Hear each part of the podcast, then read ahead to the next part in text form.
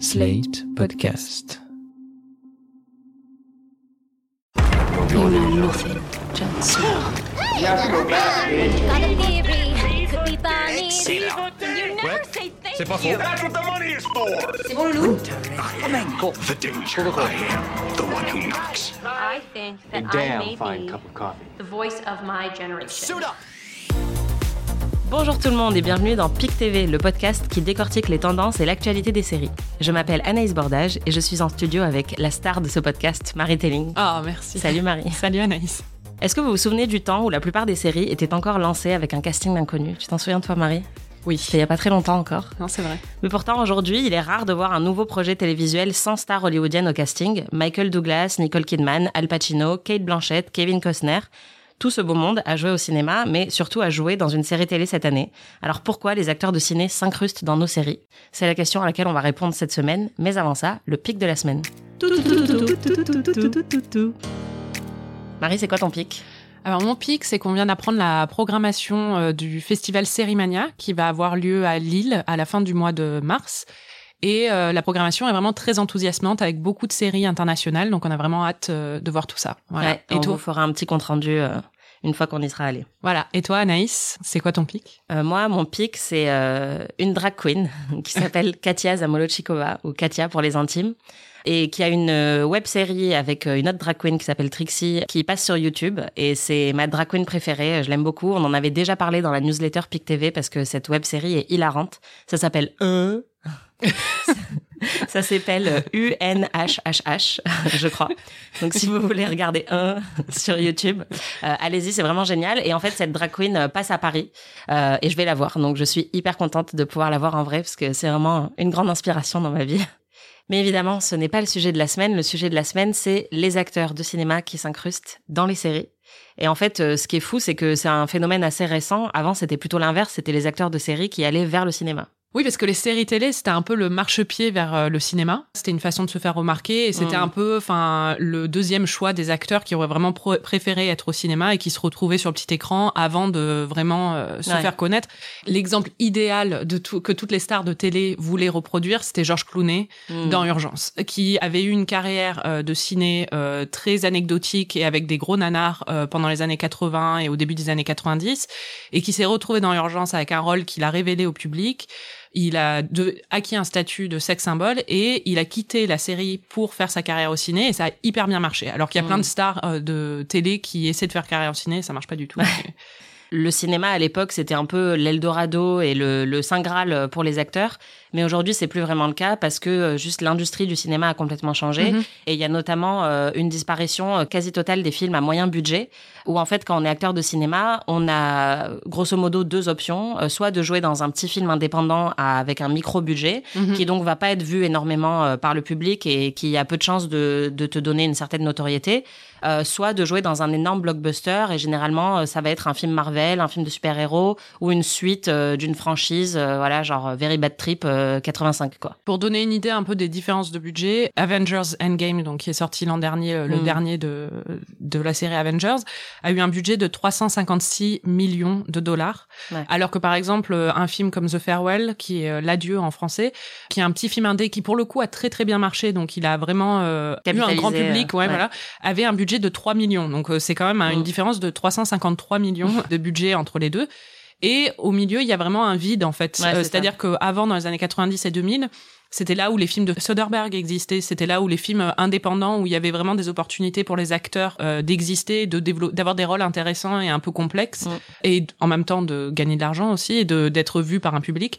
Ces rôles sont de plus en plus rares, sauf sur Netflix, qui euh, devient un peu un Eldorado pour euh, ces, euh, Ouais. réalisateurs avec euh, Marriage Story ou des choses comme ça. Ouais, et en fait, bah, c'est, tu parles de Netflix et c'est clairement les plateformes de streaming qui ont aussi un peu changé ça parce que l'industrie du cinéma a changé au même, en même temps que l'industrie de la télé Mhm. changeait.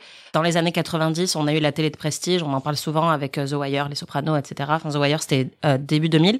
Euh, et en fait, euh, bah, la télé est devenue de plus en plus prestigieuse. Elle a arrêté d'être un peu euh, cette petite cousine moche du cinéma pour vraiment devenir quelque chose qui était considéré comme un art à part entière. Et du coup, bah, le prestige, ça signifie avoir de plus grands noms qui viennent progressivement à la télé. Et c'est pour ça qu'on se retrouve avec, je pense, le tournant majeur qui est House of Cards en 2013, qui non seulement a un grand nom du cinéma à la réal et à la production qui est David Fincher, mais qui arrive aussi avec deux stars du cinéma, Kevin Spacey et Robin Wright. Je pense qu'il y a eu un commencement avec des réalisateurs connus qui sont arrivés mm. dans le monde des séries parce que c'était un univers intéressant où ils pouvaient explorer plein d'idées. C'est grâce à ces réalisateurs après que les stars, euh, les acteurs ont suivi. Et je pense que House of Cards n'aurait pas eu Kevin Spacey si David Fincher qui avait euh, fait qui a déjà travaillé avec lui. Oui qui avait fait en plus The, Social Network euh, trois ans plus tôt en 2010 qui avait été un film à, gros succès d'audience et euh, succès critique.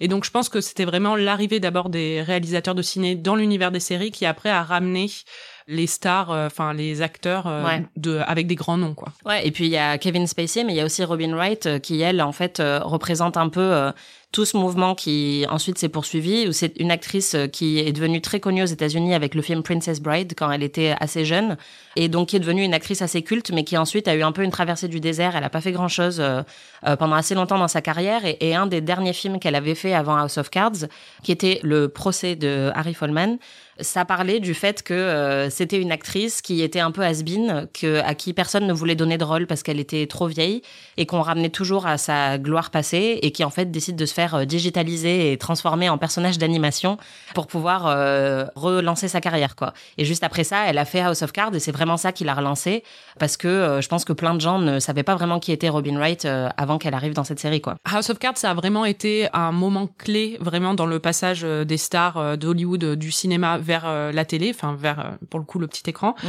Et euh, pour vous donner une idée, en fait, le New Yorker quand la série est sortie a dit que la série est environ cinq fois meilleure que le film hollywoodien moyen. Donc il y avait vraiment cette comparaison et euh, on avait l'impression d'un nouvel Eldorado quoi. Oui, la qualité en fait euh, s'est transposée euh, du cinéma vers vers le petit écran. Enfin bon, savoir si la qualité s'est transformée transposée vers House of Cards, ça se discute mais c'est clair. Mais en fait Robin Wright c'est pas la seule à avoir eu ce genre de de renaissance mhm. grâce à la télé.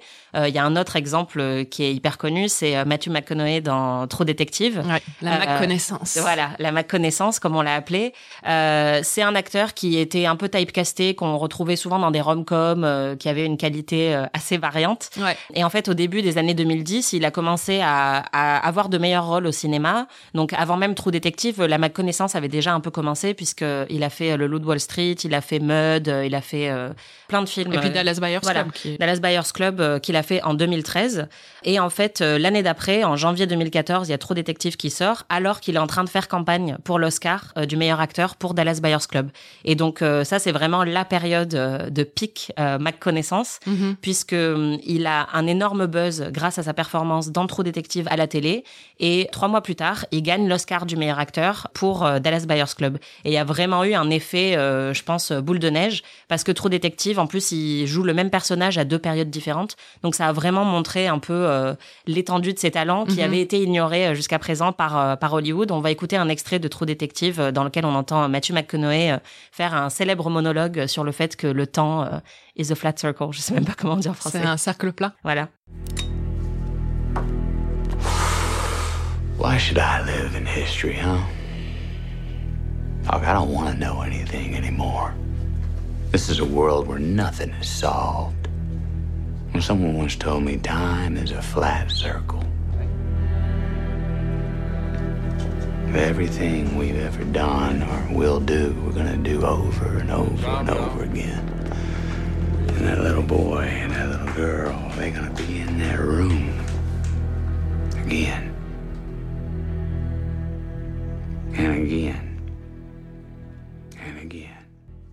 Venez d'entendre euh, un extrait de True Detective. C'est une des scènes euh, les plus célèbres, voilà, les plus cultes de la saison 1, dans laquelle Matthew McConaughey, qui maintenant euh, est un vieux loupard, qui a vu beaucoup de choses dans sa vie, développe toute une théorie sur le fait que le temps est cyclique, en fait Et donc, c'est grâce à cette série True Detective qu'il y a vraiment eu un pic de la McConnaissance. Donc, c'est un jeu de mots entre McConaughey et Renaissance. Mhm. c'est vraiment ça qui a un peu entériné la, la seconde ère de sa carrière, où il était beaucoup plus respecté et on l'a vu partout après, dans Interstellar notamment.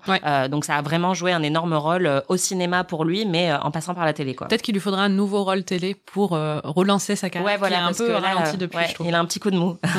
Et en fait, bah, la télé a vraiment joué ce rôle euh, depuis quelques années euh, de renaissance professionnelle ou de tremplin pour euh, ceux qui sont un peu maltraités par le cinéma. Et il y a un autre exemple, c'est Viola Davis. Oui, Viola Davis, qui avait une carrière au ciné qui était souvent dans des seconds rôles. On l'avait vu dans. The Help ou des films comme ça et qui va euh, faire euh, la série Murder, euh, qui va avoir le rôle principal, qui va être la première femme noire à gagner un Emmy dans la catégorie de meilleure actrice, dans un rôle dramatique dans une série dramatique.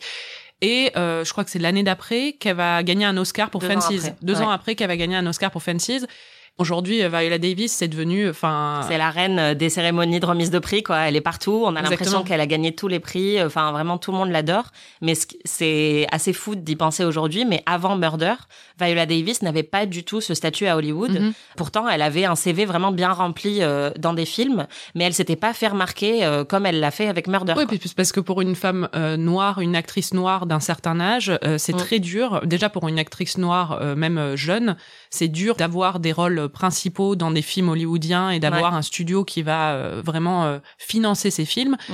Alors, euh, enfin, d'autant plus si c'est une femme âgée euh, ou âgée, enfin, une femme euh, d'un certain âge. Il y a plus de 35 ans, quoi, parce qu'en fait. Plus de 40, ouais. Ouais. Non, mais parce qu'en fait, Hollywood, il faut le savoir, a des cases beaucoup plus rigides pour les femmes que la télé. Mhm. et c'est vraiment extrêmement difficile pour une femme à Hollywood d'avoir une carrière prospère après bah, l'âge de 35 ans. Et d'ailleurs, on le voit souvent avec l'Oscar de la meilleure actrice, qui est toujours donné à une actrice très jeune, alors que l'Oscar du meilleur acteur est toujours donné à un acteur qui a généralement la cinquantaine, parce que la durée de vie d'une actrice à Hollywood est beaucoup plus courte et c'est hyper dur de, de, se démarquer euh, après un certain âge quoi. Oui, bah d'ailleurs il y avait un sketch euh, très connu de du, de la série à sketch d'Amy Schumer qui s'appelle euh, The Last Fuckable Day. Donc enfin je vais traduire, c'est assez vulgaire hein, mais c'est le dernier jour à être baisable. Hein. Mm. donc c'est un sketch où Amy Schumer se balade dans la campagne de californienne et tombe sur Tina Fey, Julia Louis-Dreyfus et Patricia Arquette en train de faire un pique-nique.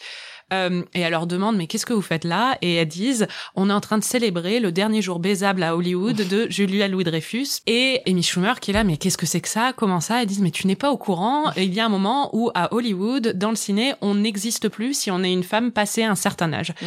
Et elle dit mais comment on s'en rend compte? Et elles disent bah c'est quand on te propose un film où tu es euh, le love interest de Jack Nicholson et que tu es en compétition avec une meuf qui a 20 ans de moins que toi et c'est elle qui gagne ou bien quand on te propose le rôle de la femme du Père Noël mais que c'est Jennifer Lopez qui euh, remporte ce rôle à la place.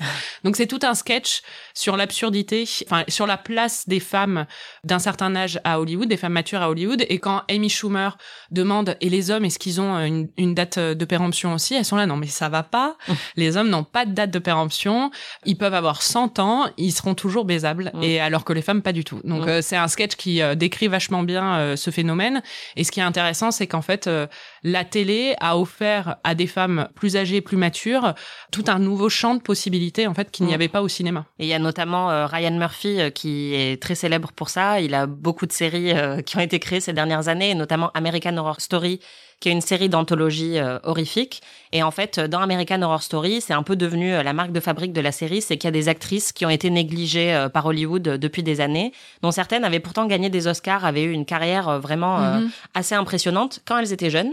Et c'était le cas de Jessica Lange, qui a eu quand même deux Oscars, ou de Kathy Bates, qui joue aussi dans American Horror Story, ou de Angela Bassett. Mhm. et donc, c'est des femmes qui ont trouvé, grâce à Ryan Murphy et à cette série, des rôles hyper riches qui leur ont permis d'explorer euh, plein de choses qu'elles avaient plus explorées depuis des années parce qu'on les avait laissées complètement à l'oubli euh, dans le monde du cinéma. Et euh, la télé leur a donné une seconde vie. On va écouter un discours de remerciement de Jessica Lange qui a gagné plusieurs Emmy Awards pour sa performance dans American Horror Story et qui parle justement de, la rareté des possibilités qui lui étaient offertes avant cette, cette série. I want to thank the writers because I find it more and more rare or rarer every year to find a piece of work that is really beautifully written and gives you something to do.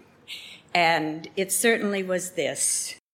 Donc on vient d'entendre Jessica Lange qui euh, disait euh, que en fait avant d'avoir euh, cette opportunité de jouer dans American Horror Story que c'était de plus en plus rare qu'on lui offre un rôle qui soit intéressant, qui soit bien écrit et qui lui donne quelque chose à faire. C'est littéralement ça qu'elle dit. Donc on voit à quel point ça l'a ému de trouver un peu euh, une renaissance euh, dans cette série. Ce qui est intéressant, c'est que du coup, enfin, ça a donné plein d'opportunités à des acteurs comme ça, mais en même temps, c'est devenu aussi, enfin, le règne du coup de la série où maintenant c'est euh, tous les acteurs ont envie de faire des séries télé, quoi. Ouais, c'est ça. En fait, quand Jessica Lange est arrivée en 2012 dans American Horror Story, c'était pas encore aussi répandu que maintenant.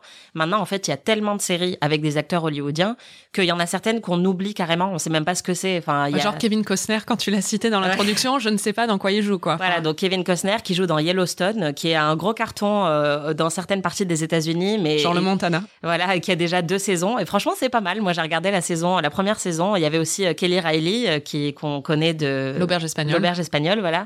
Mais il y a aussi, par exemple, Kidding de Michel Gondry avec Jim Carrey. Avec Jim Carrey, voilà. Plein de séries en fait sortent maintenant avec des, des stars de cinéma.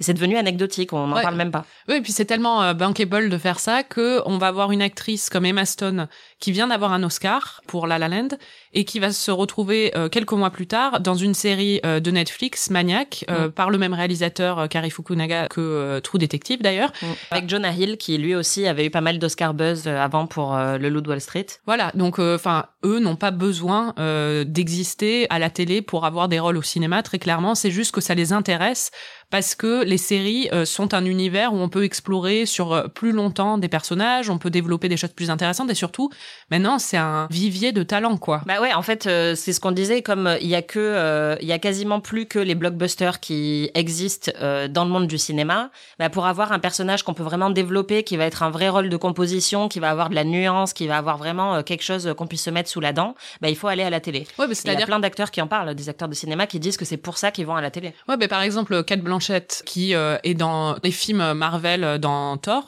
elle, elle fait des gros films comme ça à gros budget. Bon, bah ça, ça te fait euh, ton salaire pendant 10 ans, quoi. Mm. Mais par contre, à côté, elle va faire des projets euh, télé comme Miss America qui va sortir cette année, qui est sur euh, le, le mouvement féministe aux, aux États-Unis.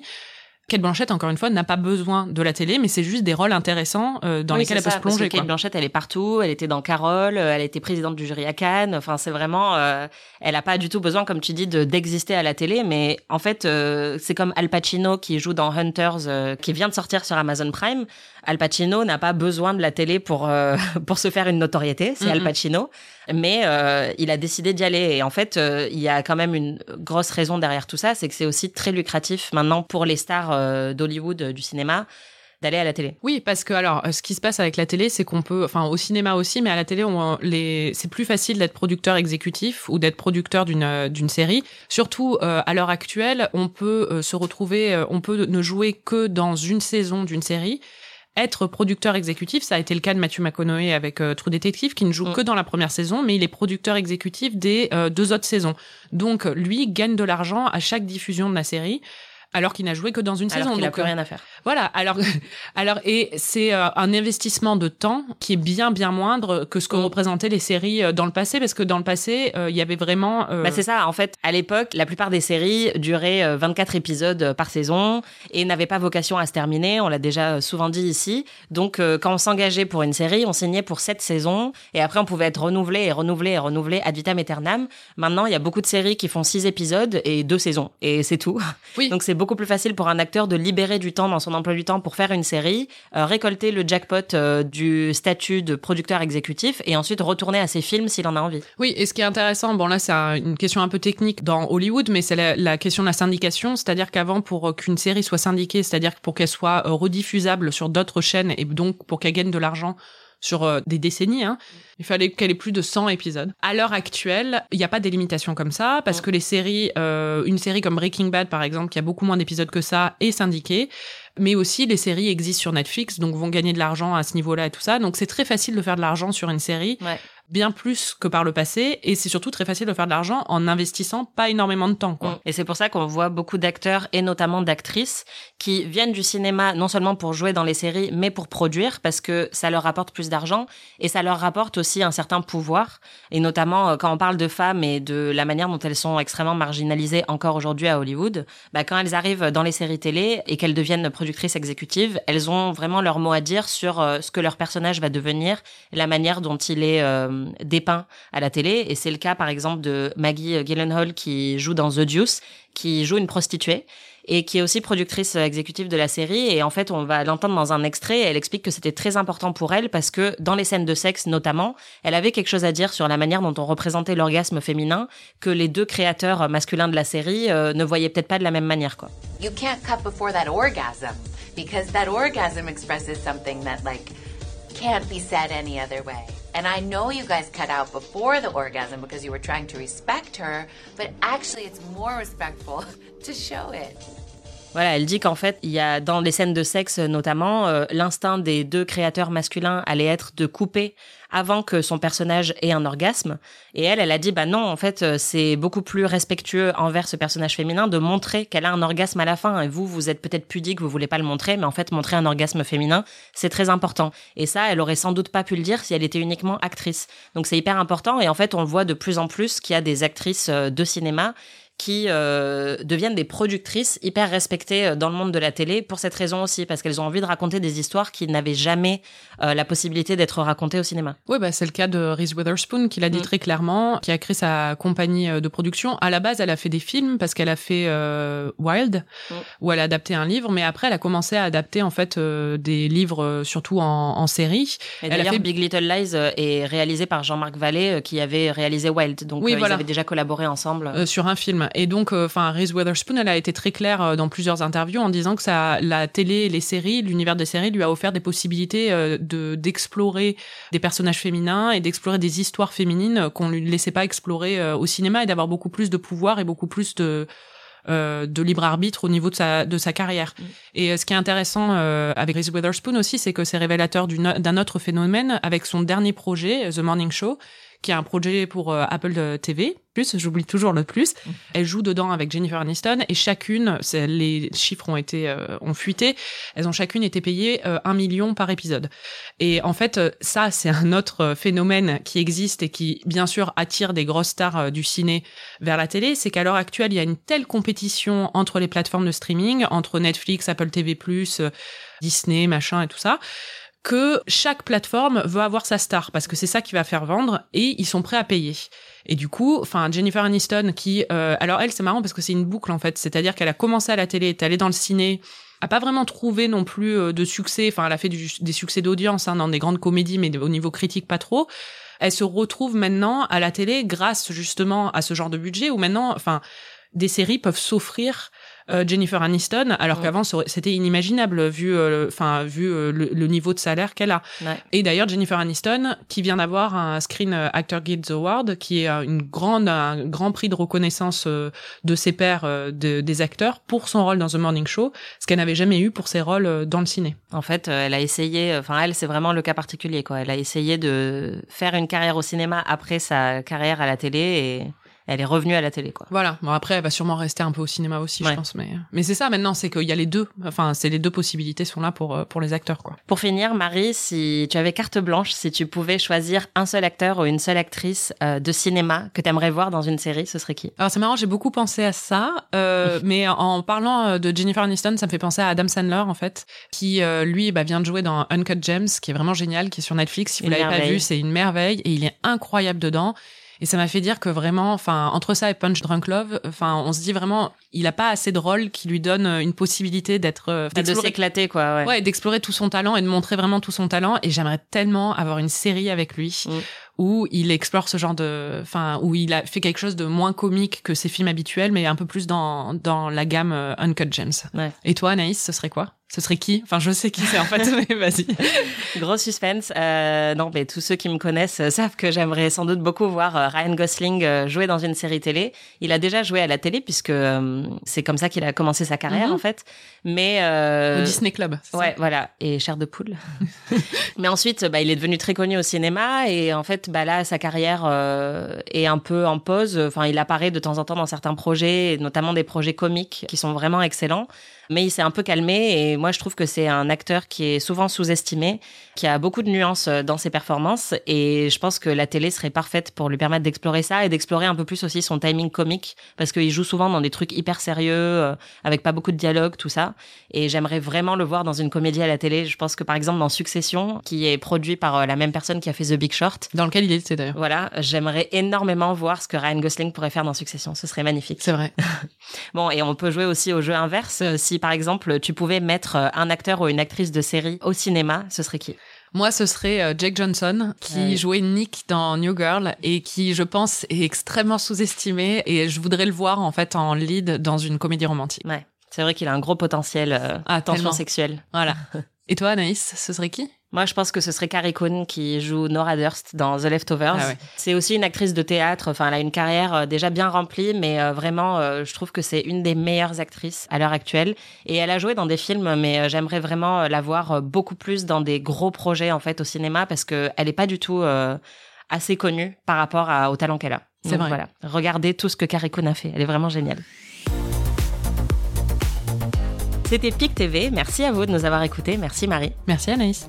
PIC TV, c'est un podcast à retrouver tous les 15 jours sur slate.fr ou sur votre appli de podcast préféré. Mais c'est aussi une newsletter à retrouver également sur slate.fr dès la semaine prochaine. En attendant, vous pouvez nous donner 5 étoiles, nous contacter sur les réseaux sociaux ou à pictvnewsletter@gmail.com pour nous dire que vous nous aimez. On vous répondra, sans doute. Peut-être.